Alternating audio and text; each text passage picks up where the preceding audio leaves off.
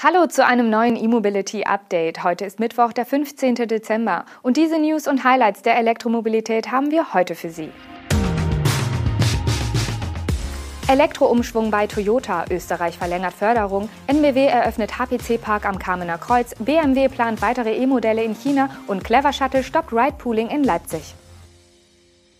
Der Kurswechsel bei Toyota wird immer deutlicher. Der japanische Autobauer, der bisher vor allem auf Hybridantriebe und Wasserstoff setzen wollte, hat seine batterieelektrischen Pläne nun weiter konkretisiert. Bei dem entsprechenden Strategieupdate haben die Japaner auch eine Flut von Konzeptautos vorgestellt. Sozusagen als Ausblick auf künftige batterieelektrische Modelle. Eine wichtige Rolle bei diesem Elektrokurs wird Lexus spielen. Die Premium-Marke soll ab 2035 nur noch rein elektrische Autos anbieten. Konkret wollen Toyota und Lexus bis 2030 weltweit 30 Batteriemodelle in den Pkw- und Nutzfahrzeugsegmenten auf den Markt bringen.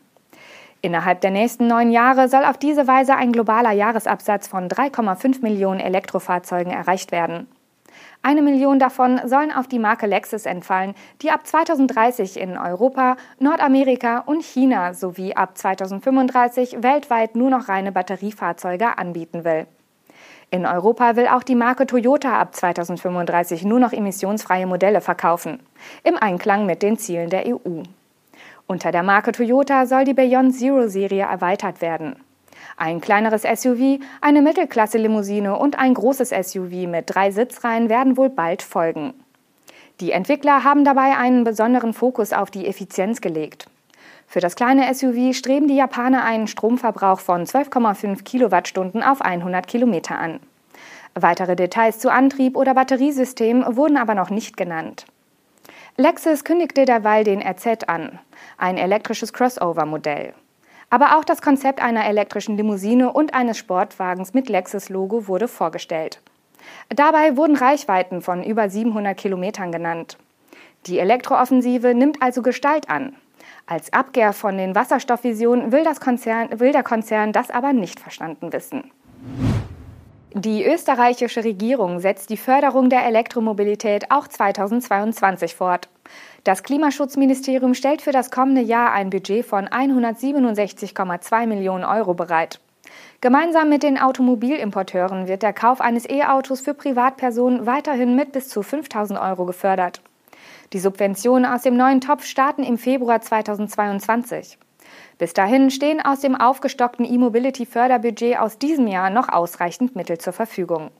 Anträge könnten also kontinuierlich gestellt werden, versichert die Regierung. Man wolle den Umstieg auf emissionsfreie Autos weiter unterstützen und so das Klima schützen. Und die Förderung wirkt bereits. Im September wurden in Österreich erstmals mehr reine Elektroautos zugelassen als Diesel-Pkw. Staatliche Unterstützung gibt es zurzeit unter anderem für private E-Autos und Ladeinfrastruktur. Das Land und der Automobilhandel bezuschussen den privaten Kauf von Batterie- und Brennstoffzellenautos mit 5000 Euro, solange das Fahrzeug unter einem Listenpreis von 60.000 Euro liegt.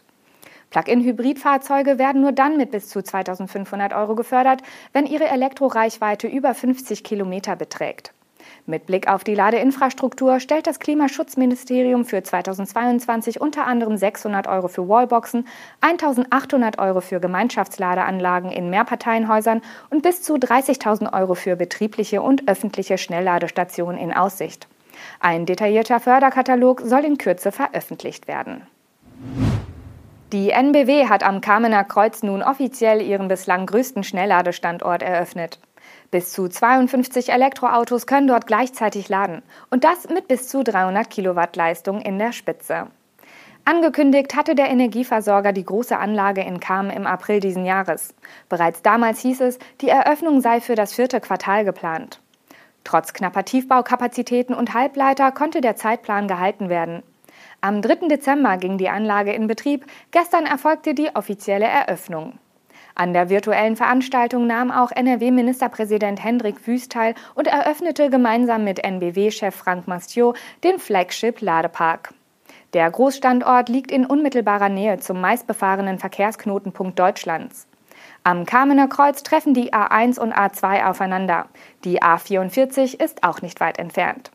Vor Ort sind 26 Alpetronic Hypercharger verbaut, an denen ein Fahrzeug mit bis zu 300 kW oder zwei Fahrzeuge mit jeweils bis zu 150 kW geladen werden können. Nicht nur die Größe in Kam ist eine Neuheit. Erstmals gibt es direkt an der Anlage einen WC, bei bisherigen Ladeparks war man auf Infrastruktur in der Umgebung angewiesen. Wie die NBW betont, sei das ein zentraler Kundenwunsch gewesen. Neben dem üblichen PV-Dach gibt es auch überdachte Sitzmöglichkeiten. BMW plant offenbar einen erneuten Ausbau seines China-Engagements.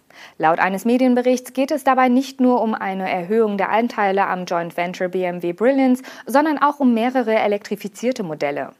Anders als der iX3 sollen diese aber nicht für den Weltmarkt gebaut werden. Wie das Handelsblatt unter Berufung auf Konzernkreise schreibt, will der Konzern im ersten Quartal 2022 eine Option ausüben, die ihm weitere 25 Prozent am chinesischen Joint Venture mit Brilliance sichert.